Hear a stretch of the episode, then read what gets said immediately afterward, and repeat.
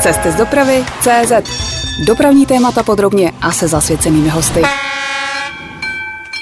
Vítejte u dalšího dílu podcastu Cesty z dopravy CZ. Dnes vás vezmu na vodu. Já jsem Ondřej Kubala, no a pozvání do našeho studia přijal rejdař Lukáš Hradský. Dobrý den. Dobrý den. Já říkám rejdař, ale možná to hned na začátku upřesním, protože vy jste jednatel a spolumajitel EVD SPET, což je firma ze skupiny Evropské vodní dopravy, která se specializuje na přepravu nákladů po evropských řekách. Říkám to správně? Naprosto správně, ano. Žádnou osobní loď nemáte? Ne. Kde všude plujete? My jak po České republice, tak po celé západní Evropě. De facto mezi Čechami, Německem, Belgií, Holandskem a dokonce i do Francie. A jak vypadá vaše podnikání? Co je to gro vašeho biznisu? Je to ta Francie, Německo, nebo jsou to spíš české řeky? Těžko říct ono jednoznačně. Když je dobrý vodní stav, tak se vracíme rádi a trvale působíme na laby.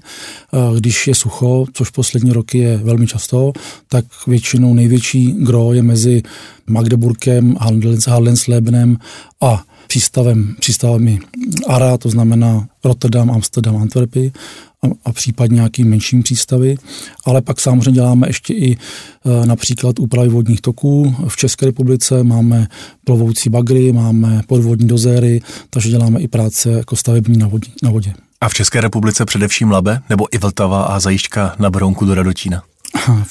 Co se týká té přeshraniční nákladní dopravy, tak eh, de facto gro je Labe, Vltava je velmi výjimečně, a, ale po České republice zase je to spíše uh, Vltava. Abychom si to dovedli představit, tak eh, co vlastně všechno umíte po vodě dovést? Jak ta vaše flotila vypadá? Máme speciální de facto nízkoponorové lodě postavené pro Labe, tak aby byly schopné vlastně jezdit do co nejnižšího plavebního ponoru. A většinou se vozí hromadné substráty, hnojiva, obilniny, různé suroviny. Teďka poslední dobou je to uhlí, železné rudy, soli chemické, mm-hmm. ale pak jsou to těžké kusy, nadrozměrné kusy, to jsou třeba generátory, zásobníky na skapalněný plyn, všechno to, co třeba po železnici a po silnici nelze převést. Vy jste zmínil, že vaše lodě byly postavené především pro labe. To znamená, že jsou to původně české labské lodě, které se dnes dívají až do západní Evropy na kanály? Přesně tak, jsou buď to postavené v Čechách, nebo jsou to částečně i polské lodě, no postavené v Polsku pro Čech, české firmy, jenom českou firmu tenkrát. A ano, jezdí po celé západní Evropě. Kolik máte lodí? Nebo lodí? Ono, když bude plout remorkér a bude tlačit loď, tak už jsou to dvě lodě, jestli to chápu správně.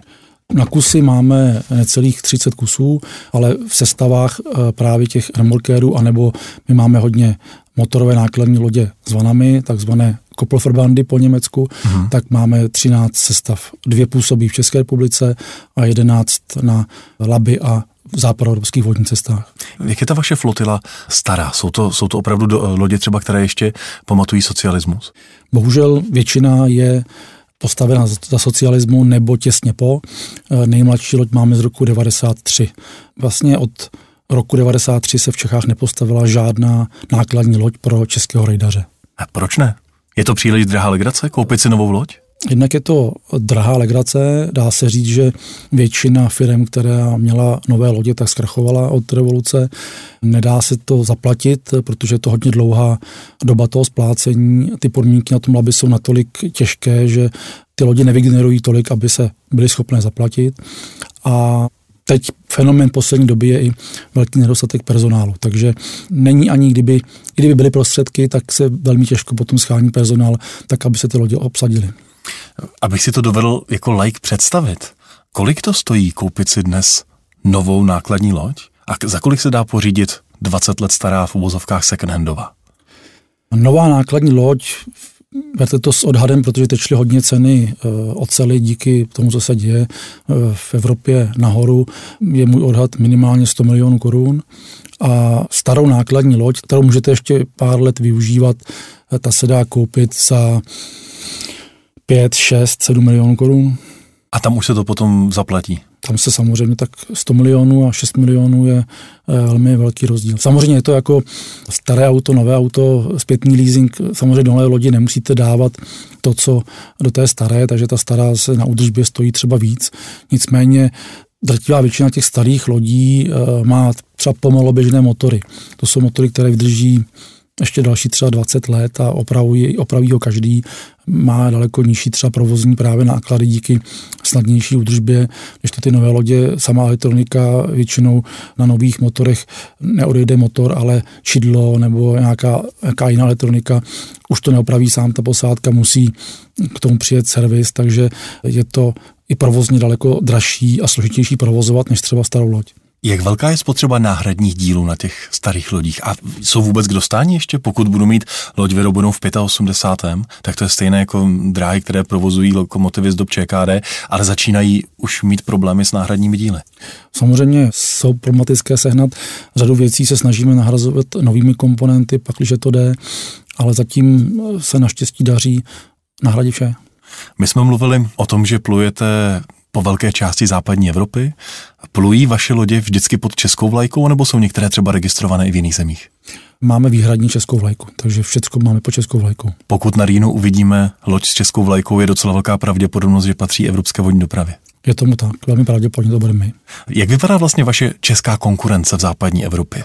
Daří se i ostatním rejdařům, kteří plují po českou vlajkou, uspět na tom západním trhu? Tak já bych řekl obecně, že čeští šífáci, jak se tomu říká, jsou velmi uh, šikovní, nadaní a, a úspěšní, takže i těm jiným firmám se jako daří, existují, fungují, takže si myslím, že ano. Kolik vás vlastně je?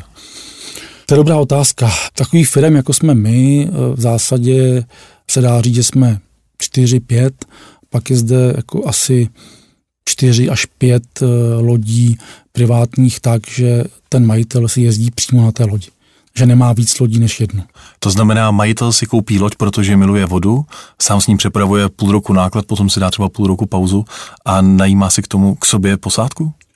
Je to tak, buď, nevím, jestli je to protože miluje, ale protože to třeba umí, nebo ho to baví, anebo jí miluje, ano, ale ano, přesně tak. Eh, jezdí tam sám a, a najímá se posádku. Obecně vlastně to takhle funguje v zásadě v té západní Evropě, většinou v Holandsku a v Německu, většinou eh, tu konkrétní loď vlastní ten vlastník a jezdí si na ní sám a najímá si posádku. Firem jako takových, jako jsme my, které mají víc lodí, je velká menšina. Když bych se vrátil ještě eh, k těm komoditám přepravovaných, vy jste mluvil hlavně o těch sypkých substrátech a také o obilí a podobně. A liší se to, co se přepravuje po vodě tady u nás v Česku a to, o co je zájem v zahraničí, Německo, Francie? Nebo je to vlastně podobné?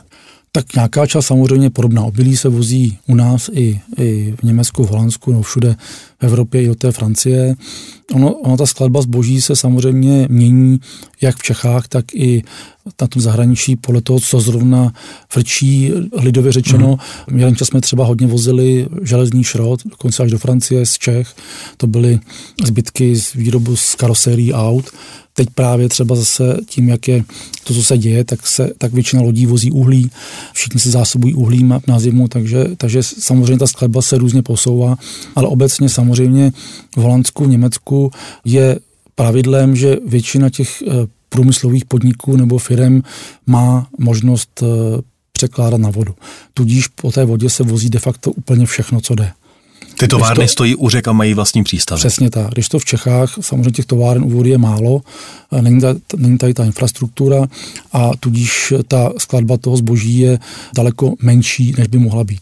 No a když byste mm, teď zapátral v paměti, které zakázky pro vás byly nej, ať už nejzajímavější, nejděsivější, nejsložitější třeba na přepravu? To je dobrá otázka. V poslední době to byla třeba přeprava pivních tanků pro plzeňský prazdroj.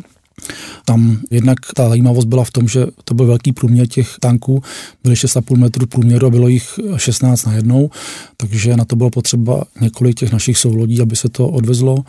Zkomplikoval nám to velmi nový předpis na volnému výhledu v Německu, který, který platí dva roky, respektive letos už třetí rok, který nám de facto ze dne na den znemožnil tu přepravu a teď jsme všechno měli už připravené, naplánované a bylo problém to odvést a jednalo se s německým úřady, aby nám dali zvláštní povolení nebo by nás pustili s tím. Takže to dalo velkou jako práci je přesvědčit, aby nás pustili. Nakonec se to že to na dlouhé vyprávění povedlo, takže to byla taková akce. Velmi zajímavou přepravu jsme dělali třeba z loděnice Roslau eh, až do Mannheimu, kdy jsme vezli jezovou klapku, která byla 55 metrů dlouhá, 8 metrů 50 eh, široká a skoro 6 metrů vysoká, hmm. co byla opravdu velmi speciální přeprava to a povedlo se velmi dobře. Různé generátory, velmi těžké věci vozíme poměrně běžně. Je hodně zásilek, u který byste nečekali nějaký problém a, a nastane a řeší se, takže úplně nějaké top, uh, jestli nejhrozivější nebo nejsložitější. Daří se všechno vždycky nějak vyřešit, takže nedá se to jednoznačně říct. Jenom by mě zajímalo, odkud kam jste pluli s těmi pivními tanky vlastně? Ty se vezli z Hamburku do uh, Lovosic, do přístavu. A jak dlouho to trvá doplout z Hamburku do Lovosic proti proudu? Záleží na ročním období na počasí, na vodním stavu. Samozřejmě čím třeba vyšší vodní stav, tím větší protiprout a to zdržuje. Pak samozřejmě záleží i, jak ta loď je e, ložená. Ty pivní tanky zrovna sice byly veliké, ale jinak byly lehké, takže ta přeprava z Hamburgu potom trvá 6 až 7 dní. Třeba v zimním období to může být o den, o dva, o dva déle. Když bychom se podívali do Česka, tak e, proč si zákazník v Česku vybere pro svou přepravu právě loď? A ne silnici a železnici. Čím ho umíte nalákat? Já doufám, že kvalitou služeb, nicméně... Nicméně asi mu to musí vyjít i ekonomicky. Jasně, to bylo samozřejmě trošku uh, nadneseno. Určitě si myslím, že se snažíme poskytovat služby tak, aby byl zákazník spokojený, nicméně tam hraje tam roli několik faktorů. Řada příjemců, tak jak jsem říkal, právě v tom Německu, Holandsku uh, jsou Eh, uspůsobení na to, že přijímají to zboží loděmi. A oni to třeba ani jinak než loděmi neumí. Umí to auty anebo loděmi a nemají třeba železniční vlečky. Když se jedná o ty sypké substráty, tak tam právě třeba tak silniční doprava není úplně výhodná, protože abyste odvezl tisíc tun, potřebujete 40 nákladních aut, takže 40 krát papíry, různé komplikace a, a ten příjemce to ani nechce třeba, protože chce mít jednu loď, jednu starost, tak, eh, takže určitě tam hraje ten faktor, že i ten hmm. kupující no, příjemce nic jiného než lodě nechce eh, nebo neumí. Pak určitě tam jsou destinace, kde hraje roli cena, že jsme levnější, potom to je u těch třeba nadrozměrů, tam to jinak než po vodě nejde. Eh, v Německu třeba, když eh, ta destinace leží u vody, tak nedostanou ty silniční přepravci těžké dopravy ani povolení. Když to jde po vodě, tak to prostě musí po vodě, aby to mhm. neblokovalo silnice. No a já bych řekl, fenomen té poslední doby je v tom, že infrastruktura v Evropě je absolutně přetížená. Nejsou auta, nejsou řidiči, nejsou eh, strojůci, respektive eh, nejsou sloty pro, pro vlaky, takže zákazník ani nemá třeba jinou možnost než po vodě, protože prostě eh, neexistuje jiný způsob dopravy a využívá všechno, co je. Všechny dostupné kapacity a diverzifikuje ty svoje potřeby na všechny dopravní módy. Tak, aby, že Voda třeba nefunguje, protože není, není voda. V tu dobu funguje železnice, fungují auta je řepná kampaň, nejsou auta, protože vozí řepu, tak třeba jede železnice a vlak.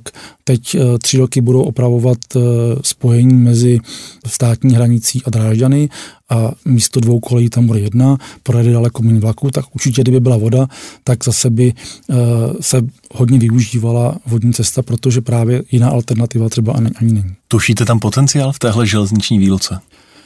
Potenciál tam samozřejmě je, ale on je obecně i tak. Já si osobně myslím, že válka na Ukrajině totálně mění logistiku Evropy. To zboží, které jelo dříve z východu na západ, teďka jede obráceně z západu na východ. A denně řešíme s zákazníky a i pro různé partnery, poptávky, jak dostanou uhlí, rudy a různé jiné suroviny do České republiky, protože prostě z toho východu už nejdou. Eh, zároveň tak, jak derusifikují Polsko a jiné státy, tak polské přístavy, které dřív byly třeba jako bránou pro Českou republiku, tak jsou stěží kapacitně dostačující pro polské subjekty a v zásadě dneska je to tak, že všechny evropské přístavy nemají do konce roku kapacitu na vůbec nic a hledá se vůbec, kde by se cokoliv dalo přeložit a pak se hledá, jak to vůbec dostat do České republiky a je v zásadě úplně jedno, cokoliv je volného, jakýkoliv volný ten, tak, tak se dá využít. Čili ten potenciál je dneska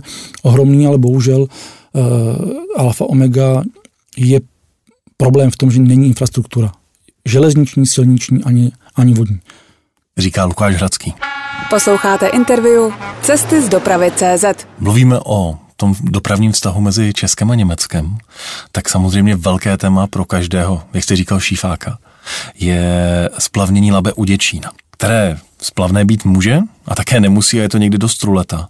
Existuje nějaká statistika, kolik dní v roce je ta vodní cesta do Německa vlastně použitelná pro vás nákladní rejdaře? Statistika samozřejmě existuje, ale jenom zpětná. Každý rok je ovšem jiný.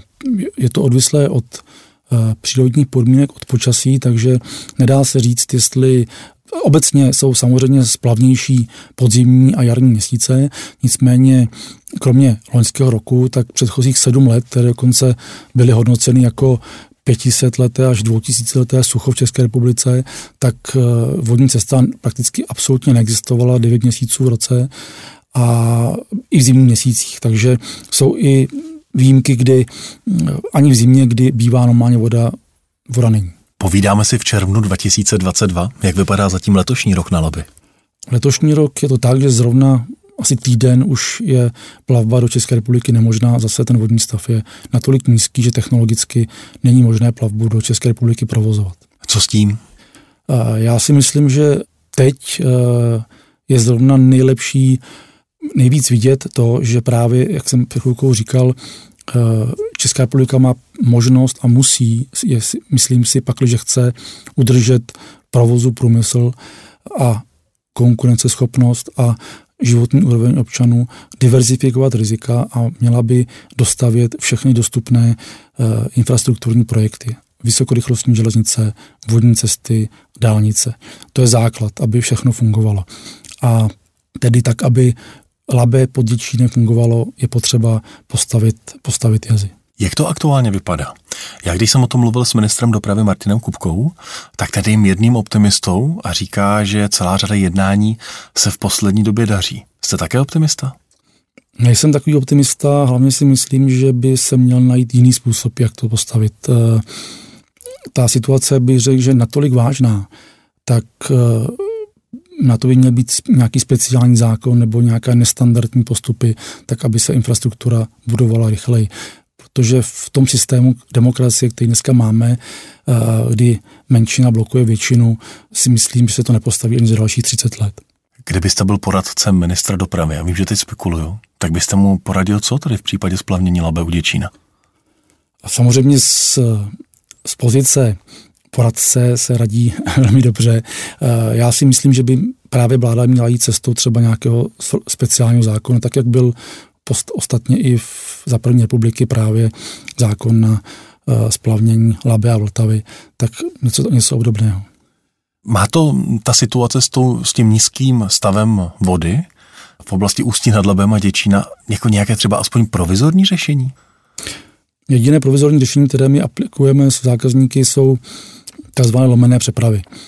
Tak, jak už jsem říkal několikrát, eh, řada těch příjemců nebo odesílatelů neumí jinak než po vodě nebo na vodu přijímat zboží, tak se to kombinuje, že eh, pak, když na Labi není voda, tak eh, většinou přes přístavy Magdeburg a Haldensleben jak v exportu, tak v importu přepravujeme zboží buď to vlaky, anebo auty a tam se to buď to vykládá překládá na lodě a lodě mi to teda jede dále k tomu příjemci, anebo zase, když to do Čech nemůže, tak se to vyloží na auta a jede to auty do České republiky. Dává tohle pořád ještě ekonomický smysl zákazníkovi?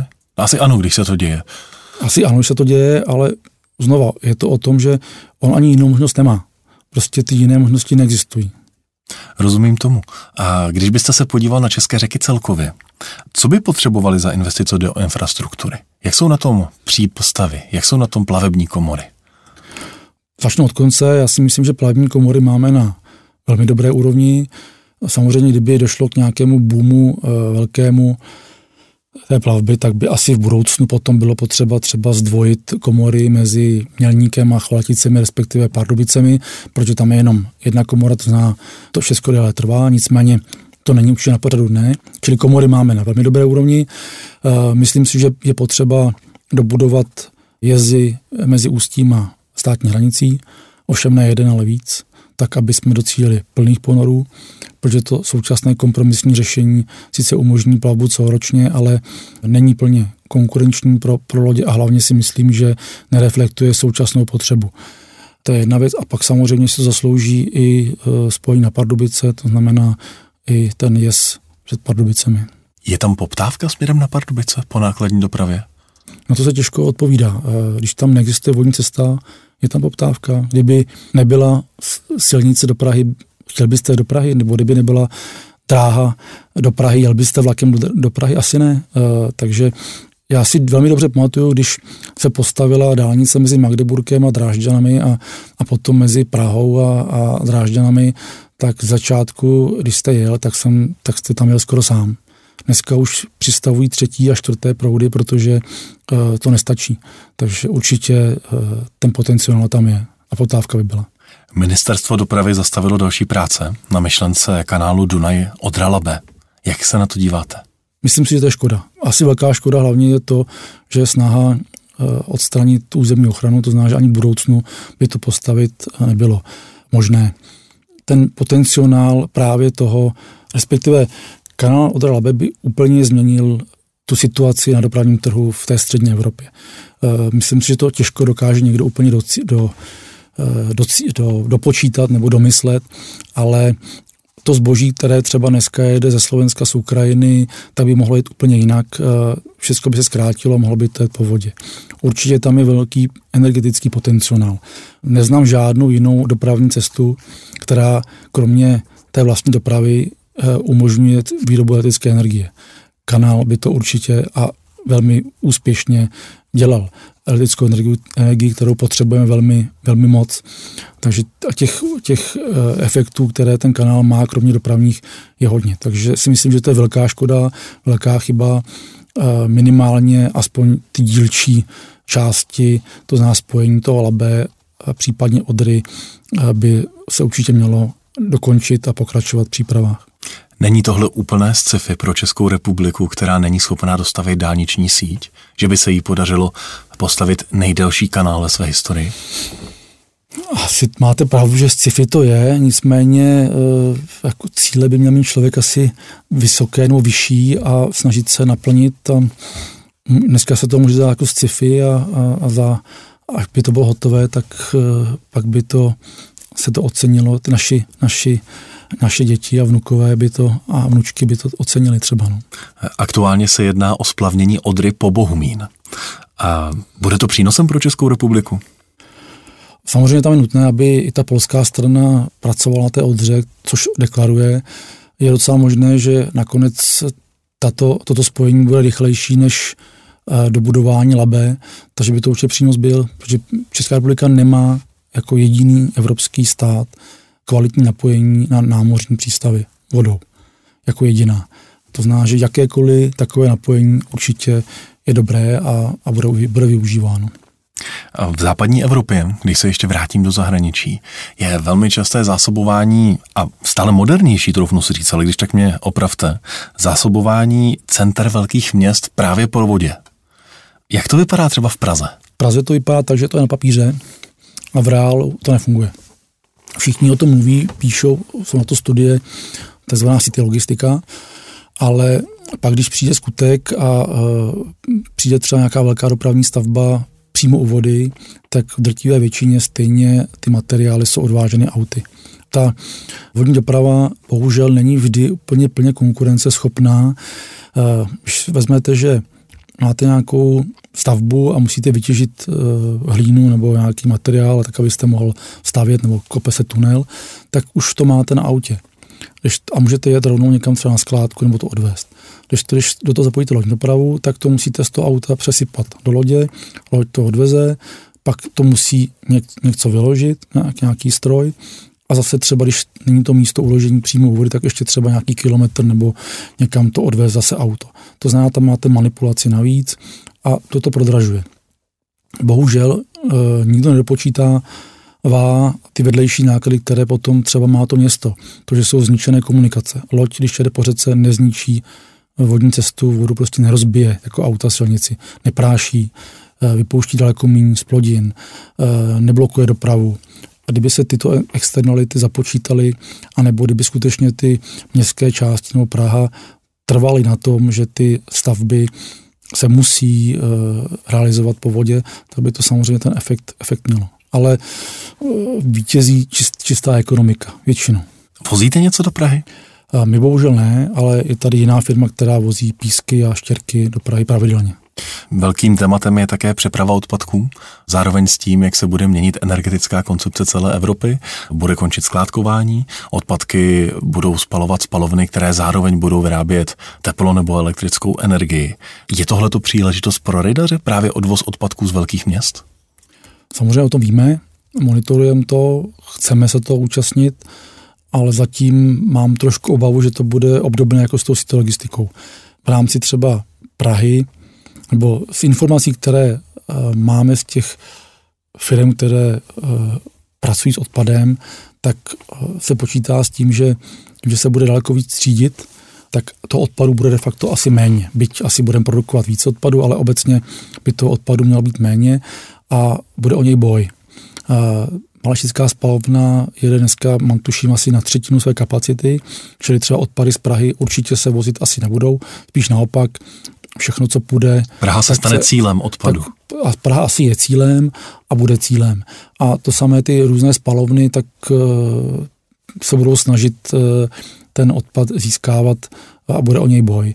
Je to otázka toho opět, uh, jestli budou ty obce a městské části tam, kde ty spalovny budou, preferovat to, aby to jezdilo přímo auty z těch jednotlivých svozů, anebo třeba se to někde kumulovalo a pak se to teda vozilo loděmi, tak aby to nezatěžovalo ty občany.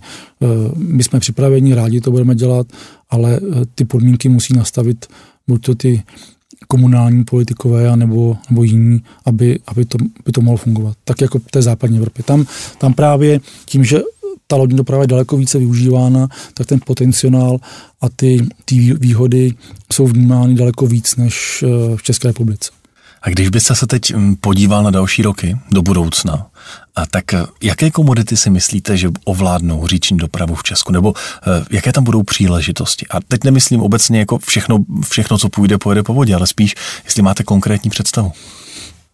Tak já věřím tomu, že eh, zůstanou ty tradiční komodity, které vozíme dneska, jednak teda agrární komodity, pak... To jsou hnojiva? Eh, agrární komodity jsou je obilí, uh-huh. například, nebo krmiva. Pak hnojiva si myslím, že naš, naše největší chemička určitě zanikne a bude fungovat dál, takže určitě pro ně budeme vozit, nevím, jestli můžu jmenovat jmény, Lovochemie, velký, velký náš partner, takže určitě pro ně budeme vozit dál, tomu věřím a více. Teď fenomén té poslední doby právě jsou uhlí a rudy. To věřím, že bude ještě hodně let, protože ať už ta válka na té Ukrajině dopadne jakkoliv, tak eh, ta infrastruktura místní bude asi rozbitá, obnova bude trvat. Eh, když se bude Ukrajina obnovovat, naopak pojedou zase suroviny tam, takže ty kapacity drážní nebudou stačit, takže, takže hodně toho bude muset jet po vodě. Potenciál a, a, a budoucnost je poměrně růžová. Spíš mám obavu, že je fenomén ve všech odvětvích je problém nedostatek personálu.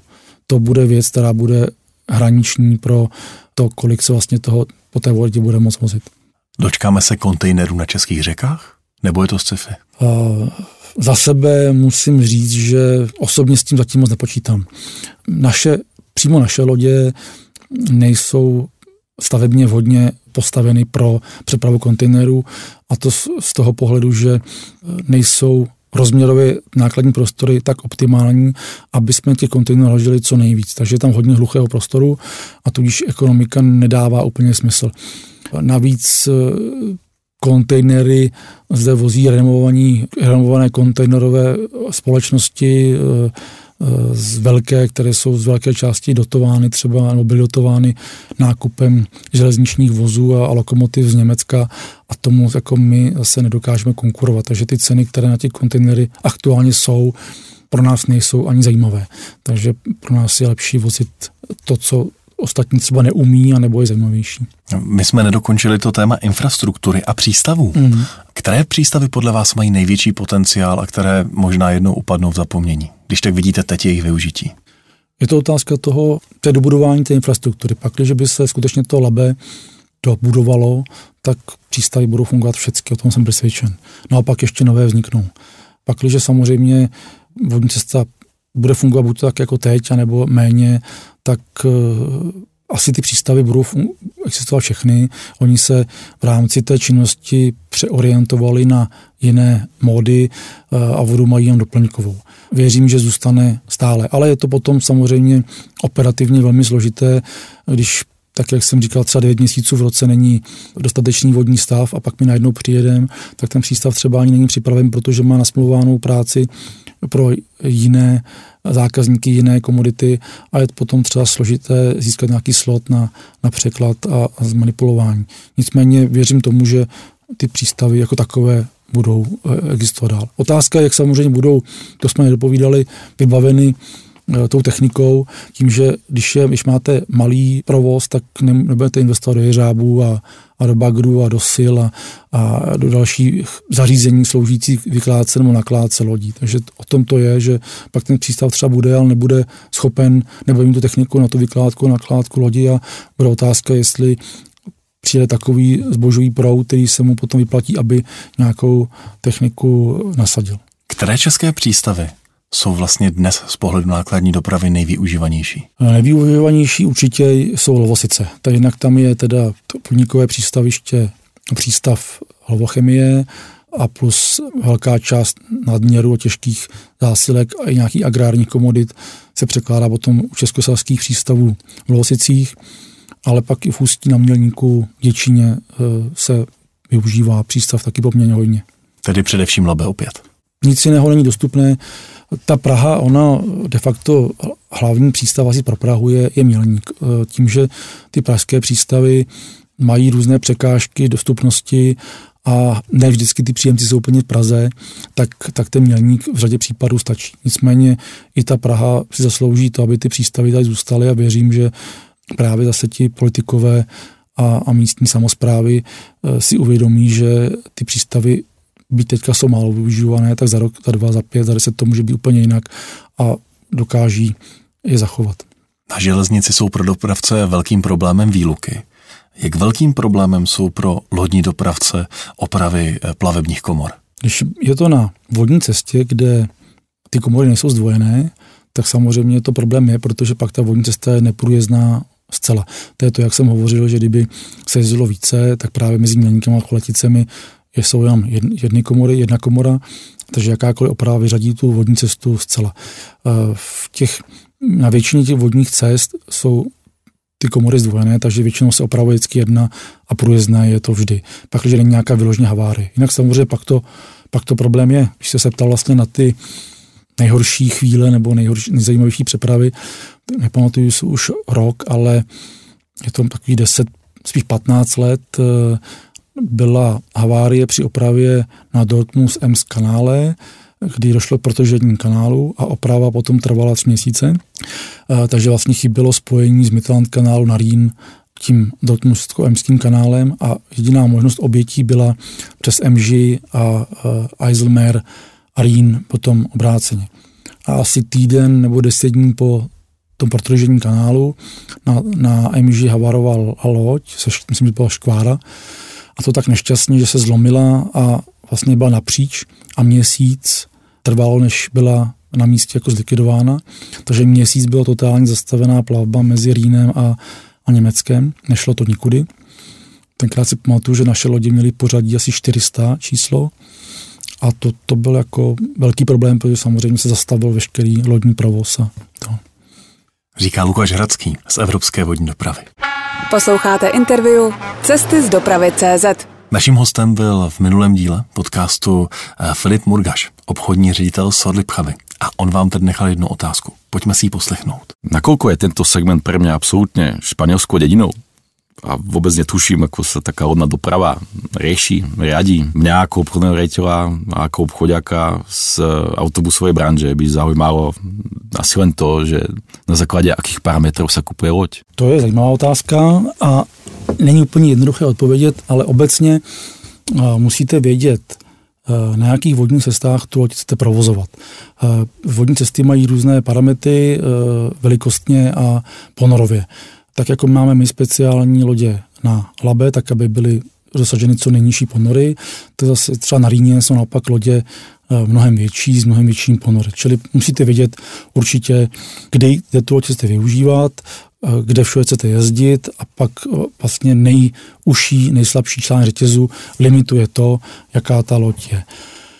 No, jak, jaká má být. Pak je to o tom, jakou technikou je vybavena, protože máte nějaký personál a ten personál něco umí a něco umí obsluhovat, čili musíte tak jako ve všem vědět, kdo vám to bude obsluhovat a co zvládne, tak abyste nakoupil nejmodernější stíhačku a pak jste zjistil, že ten personál to třeba neumí. Byť hmm. u mhm. těch lodí asi tohle to úplně problém není, nicméně na tu techniku, jak elektronickou, tak, eh, tak strojní, musíte mít kvalifikovanou posádku. Čili to, to je třeba, jestli chcete koupit tanker nebo normální loď nebo na kontejnery a tak. No a pak je to otázka jenom ceny, protože musíte vědět, jestli uh, máte práci, nemáte práci, nebo jakou máte práci, jak je zaplacená a co ta loď je schopná vygenerovat a podle toho potom víte, do jaké částky loď můžete koupit. Vy sami se chystáte na nákupy nebo neplánujete rozšiřovat flotilu? Samozřejmě jako ne mým snem, ale, ale přáním by bylo, kdyby se mi podařilo ještě za mého fungování si postavit aspoň jednu novou loď, eh, to by určitě bylo hezké, eh, takže kdyby se povedlo postavit novou loď, tak, tak by to byl asi splněný sen. Nicméně ty podmínky dneska jsou takové, že ten lodní provoz je schopen zaplatit, nebo ty tržby zaplatit ten vlastní provoz, ale nejsme tím schopni vygenerovat tolik prostředků, abychom si mohli dovolit novou loď.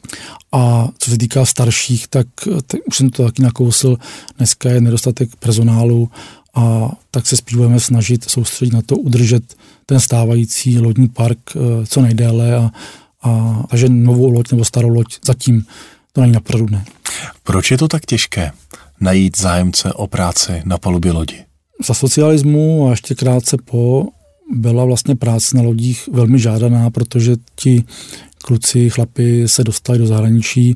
Samozřejmě každý chtěl jezdit na ten západ pro, pro marky a, a zamrznou Hamburku a, a byla to samozřejmě zajímavá práce i z hlediska toho cestování. Dneska ten obecně ti mladí lidé a rodiče vedou k tomu, aby ty děti spíše pracovali v kancelářích a, a ne manuálně, takže těch, těch lidí, kteří eh, chtějí a, a umí pracovat manuálně je daleko méně. A vzhledem tomu, že to zaměstnání je samozřejmě takové, že jste měsíc práci a měsíc, měsíc doma, tak jak máme třeba my u naší firmy turnusy, tak to ne každý chce dělat příležitostí jakoby na břehu je plno, takže dětí je méně, čili těch lidí i těch zájemců je, je méně, takže obecně trend takový, že o ty fyzické práce manuální je eh, čím dál menší zájem. Jak to vlastně funguje? Eh, vy jezdíte i na západě vždycky s českou posádkou? U naší firmy zatím máme stále jenom pouze českou posádku, ano.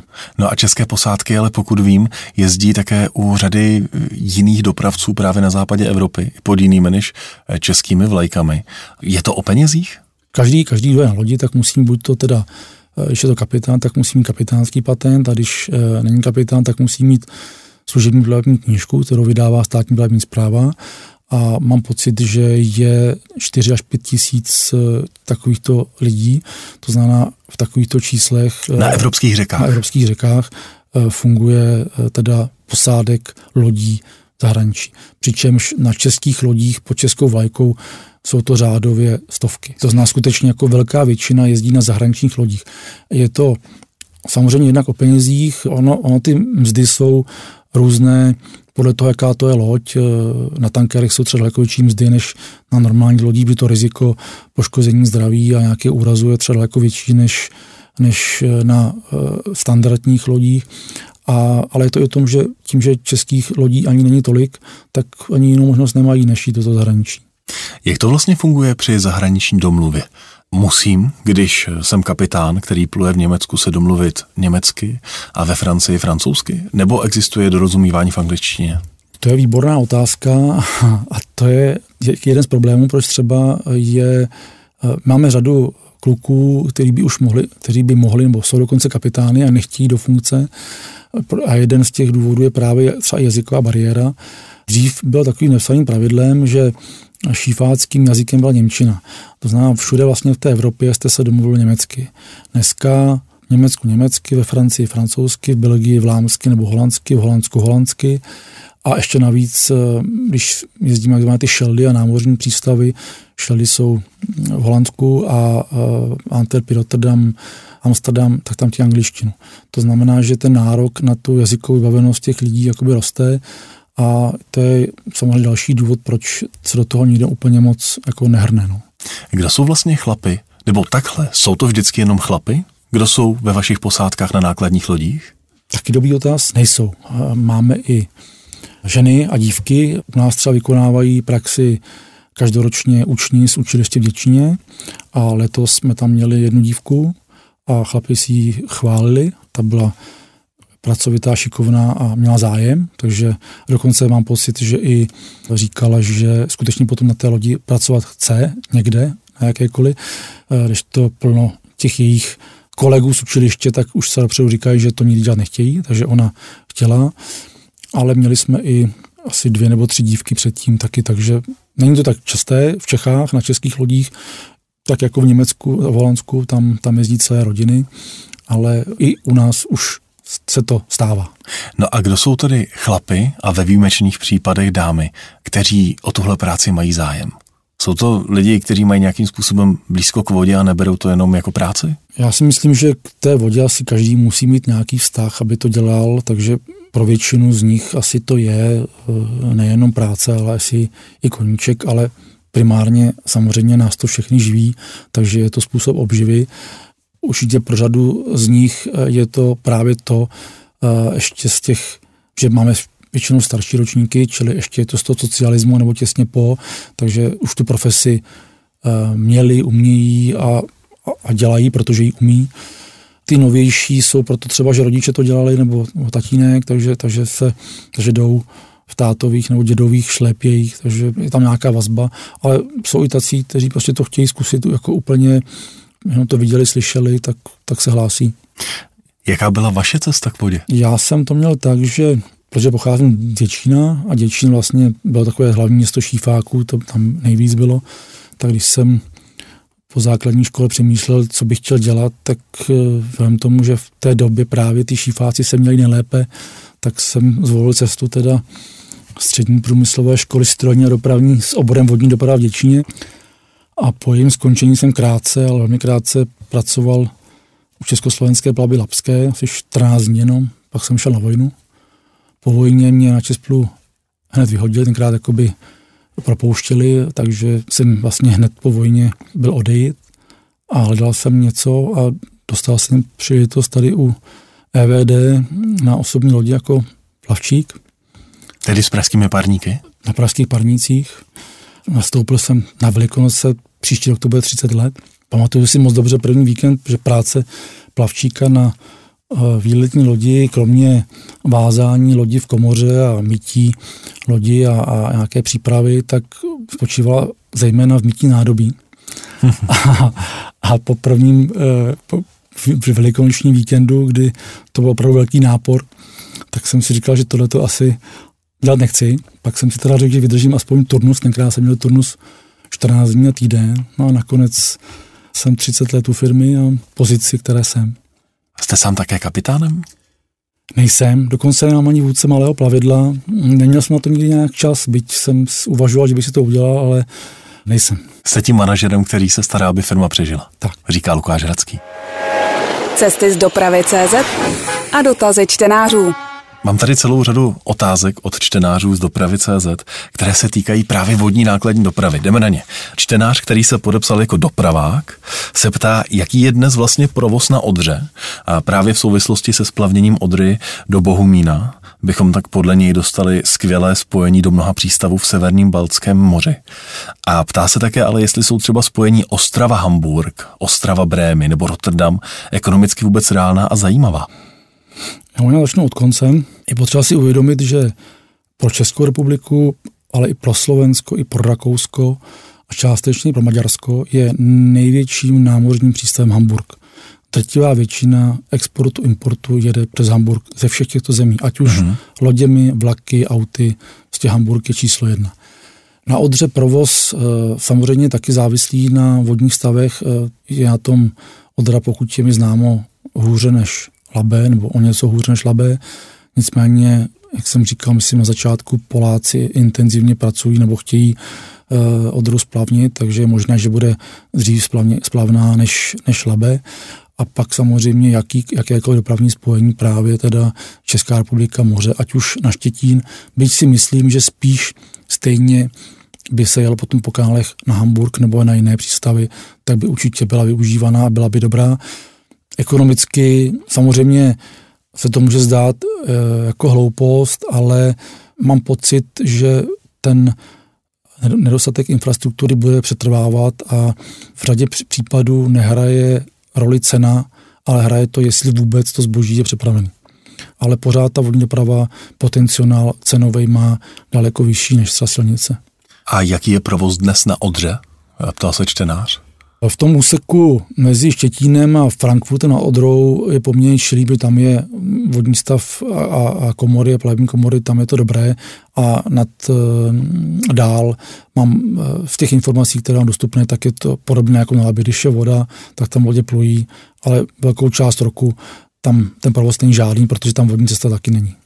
Čtenář, který se podepsal jako KS, nás vrací teď v té diskuzi ještě zpátky ke splavní Labe u Děčína. Upozorňuje na jeho desítky let trvající zanášení v těchto místech a ptá se, jestli by nebylo právě třeba z důvodu problematického projednávání jezu lepší nechat vypočítat a následně vybudovat nové koryto, které se prostě zanášet nebude. Případně pravobřežní komoru s téměř nulovým spádem, kterou by se umožnilo překonání toho problematického místa. Hm. Tak opět začnu asi odzadu, nebo respektive to je komplexnější otázka. Nevím, že by se Labe u Děčína nějak extrémně zanášelo. To samozřejmě Labe je štěrkonosná řeka, takže se zanáší nějak extrémně. Spíše problém v tom, že už několik let je Labe zařazeno od státní hranice po Litoměřice jako evropský významná lokalita a je tam vlastně zamezená údržba vodní cesty. Na všechno se musí žádat souhlasy ochranářů. Jsou s tím velké problémy, takže spíše to problém ten, že ta vodní cesta se pořádně udržovat nesmí, než že by se nějak extrémně zanášela. E, tam je spíš problém v tom, že když neprší, tak té vody je tam málo. Čili není to problém nánosu, jako spíš toho, že tam je nízká hladina z důvodu nízkých průtoků. A co se týká řešení, jestli tam bude levobřežní komora nebo pravobřežní komora, to asi je na odbornících, eh, hydrologích a, a stavitelích a plavebních komor jezů. Eh, věřím, že ta varianta, která dneska je navržena eh, inženýry a staviteli, je asi ta nejoptimálnější a určitě to na, z hlediska na sedimentaci a zanášení nebude mít žádný vliv. Ještě doplňující dotaz čtenáře, jestli by nebylo řešením nastartovat dopravu po Labi do Německa rozšířením nebo dobudováním přístavu pod Děčínem? Si myslím, že možná není, protože, tak jak jsem již zmínil, eh, Labe je evropský výstavná lokalita pod Děčínem také a tam není možné ani běžné hrabání na to, aby se tam postavil nový přístav, když vlastně i ekologové v vozovkách ekologové brání eh, výstavby jezu, který je velmi malým zásahem a lze kompenzovat.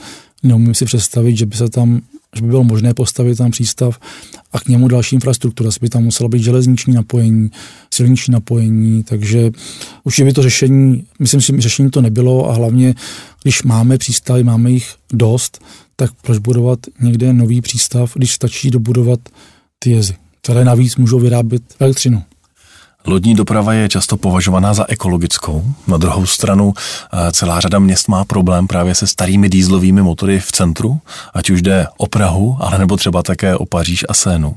A mám k tomu dvě otázky od našich čtenářů. Petr se vás ptá, jakým způsobem a v jakých termínech uvažuje říční nákladní doprava o snižování emisí ze svého provozu.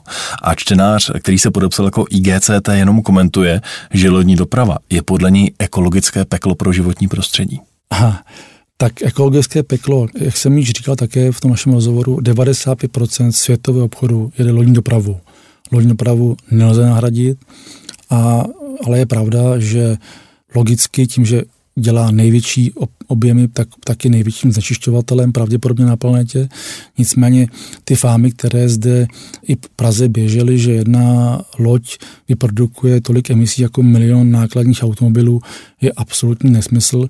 To by se musela přijet Queen Mary dvě největší osobní loď na světě, která by se určitě nevešla a ta skutečně takovéhle emise má, ale ty běžné nákladní lodě, které jezdí po našich řekách nebo západních, tak, tak mají jeden nebo dva automobilové motory, to na stejné, jako má to nákladní auto a to tudíž produkuje stejné emise jako jedno nebo dvě nákladní auta, ale veze jako 40 nebo 80 těch nákladních aut. To znamená, ty emise jsou násobně nižší, než mají nákladní auta. Také poč, není po, pravda, poč, pardon, já to ne. musím dokončit. Také není pravda, že by v Praze byly lodě se starými motory. Troufám si říct, že 95% lodí v Praze má nejnovější motory, které pro lodní dopravu jsou ty nejekologičtější a e, takže e, jsou to mýty. Jako lodní doprava určitě není znečišťovatelem největším, určitě ne v Praze ani v českých městech. No a na to já bych se ale rád zeptal, protože přeci jenom plujete s loděmi, které jsou 20-30 let staré. Přeci jenom moderní nákladní automobil má ty emise úplně někde jinde, než 20-30 let starý spadlovací motor. Ale my většině lodí máme už nejnovější lodní motory, které vlastně jsou, splňují, dneska je to uh, stage, teď je splatná 5 Stage 5, eh, tam je to něco jako jsou eura, tak, tak u lodí jsou Stage, uh-huh. nejnovější je teďka 5, ale ta je od letošního roku, ale a my máme 3A, která byla platná do loňského roku a většina lodí má motory se Stage 3A, to na ty nejnovější, které jsou dostupné. Jiří se vás ptá, jaký vidíte potenciál pro rozvoj nebo renesanci nákladních přístavů v Praze, či aspoň třeba jejich udržení do budoucna. Myslí konkrétně Holešovice, Karlín, Radotín a tak dál. Stále tam občas nějaké lodě plují, ale přeci jenom uh, to, ta dálková doprava a nákladní doprava tady v Praze strádá. No, my vnímáme tlaky na to, aby se přístavy rušily a pak možná někdy z budoucnu za státní peníze zase budovali někde, někde jinde a nově. To, to je určitě špatné a stojí za to ty přístavy udržet. Na druhou stranu víme i od majitelů přístavů, že jsou velké tlaky a, a, a velké překážky vůbec využití těch přístavů, e, napojení třeba na silniční dopravu. Jsou stavěny různé kruhové objezdy, cyklostezky, teď třeba nově se řeší v Holešovicích právě v rámci opravy Libeňského mostu, že nebudou ani sjezdy do eh, takzvané staré plavby do Libeňských přístavů z toho mostu, čili ty přístavy nebudou přístupné po silnici, tak pak těžko asi tam budete něco eh, tvořit z vody na silnici a obráceně. City logistika jsme tady zmínili, že nefunguje, takže zachovat určitě ano, potenciál ohromný, jenom eh, je to nedoceněné, nedotažené, nevyužívané, ale my to sami jako ti provozovatele nákladních lodí nezlomíme. Musí si to uvědomit ti komunální politici a ti občané a chtít, aby ta nákladní auta, která skutečně čoudí daleko víc než my, práší, my neprášíme vůbec, hlukem zatěžují, vibracemi zatěžují, což my neděláme, tak aby si uvědomili tu výhodu a tu vodní dopravu prosazovali, protěžovali nebo nějakým způsobem eh, podporovali tak, aby se víc využívala. A pak ty přístavy budou fungovat velmi dobře.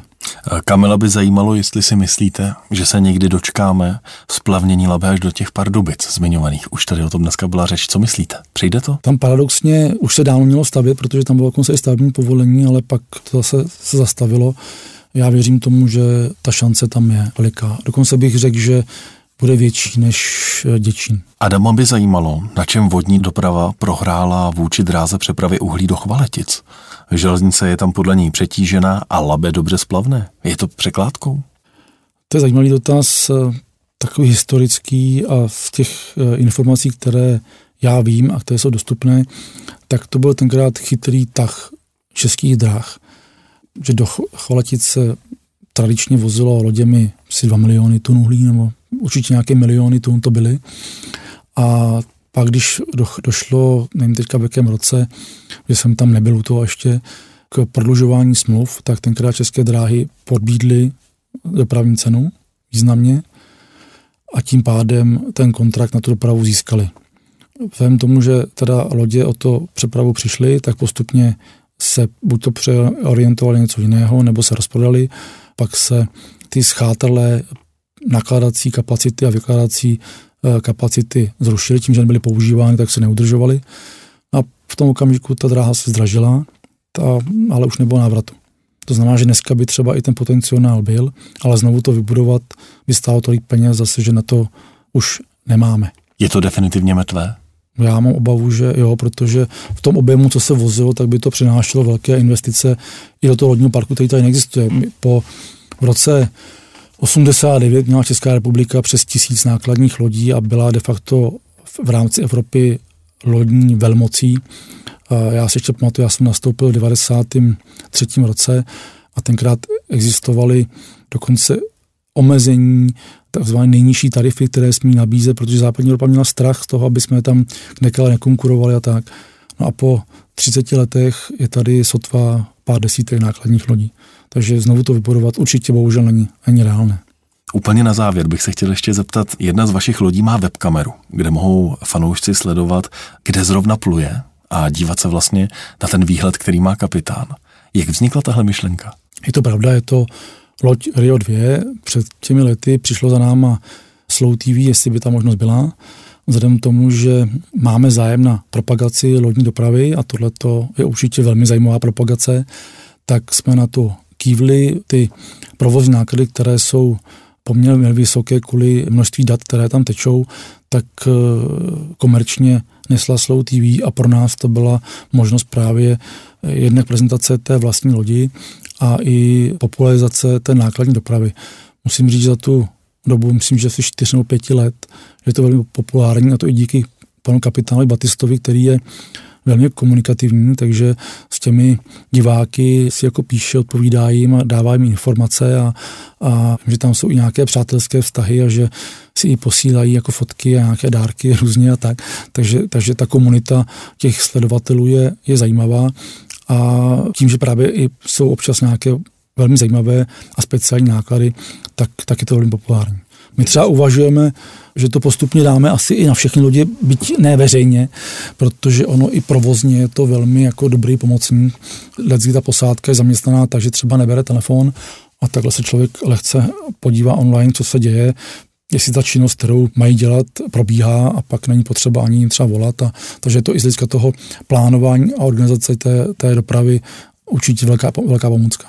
A Rio 2 se pohybuje spíš po českých nebo po těch západních řekách? Rio 2 je v zásadě, se pohybuje mezi polaby mezi Čechami a, a Německem. Výjimečně jde i Holandsko. Ono nemá dostatečnou sílu a hlavně váhu kotev pro, pro Rýn, takže na Rýně máme omezený, uh, omezenou tonáž a tudíž není úplně ekonomicky zajímavého posílat na, na tuto relaci. No. Naším dnešním hostem byl Lukáš Hradský z Evropské vodní dopravy. Moc děkuji, že jste přišel. Děkuji také moc. Cesty z dopravy CZ. Dopravní témata podrobně a se zasvěcenými hosty.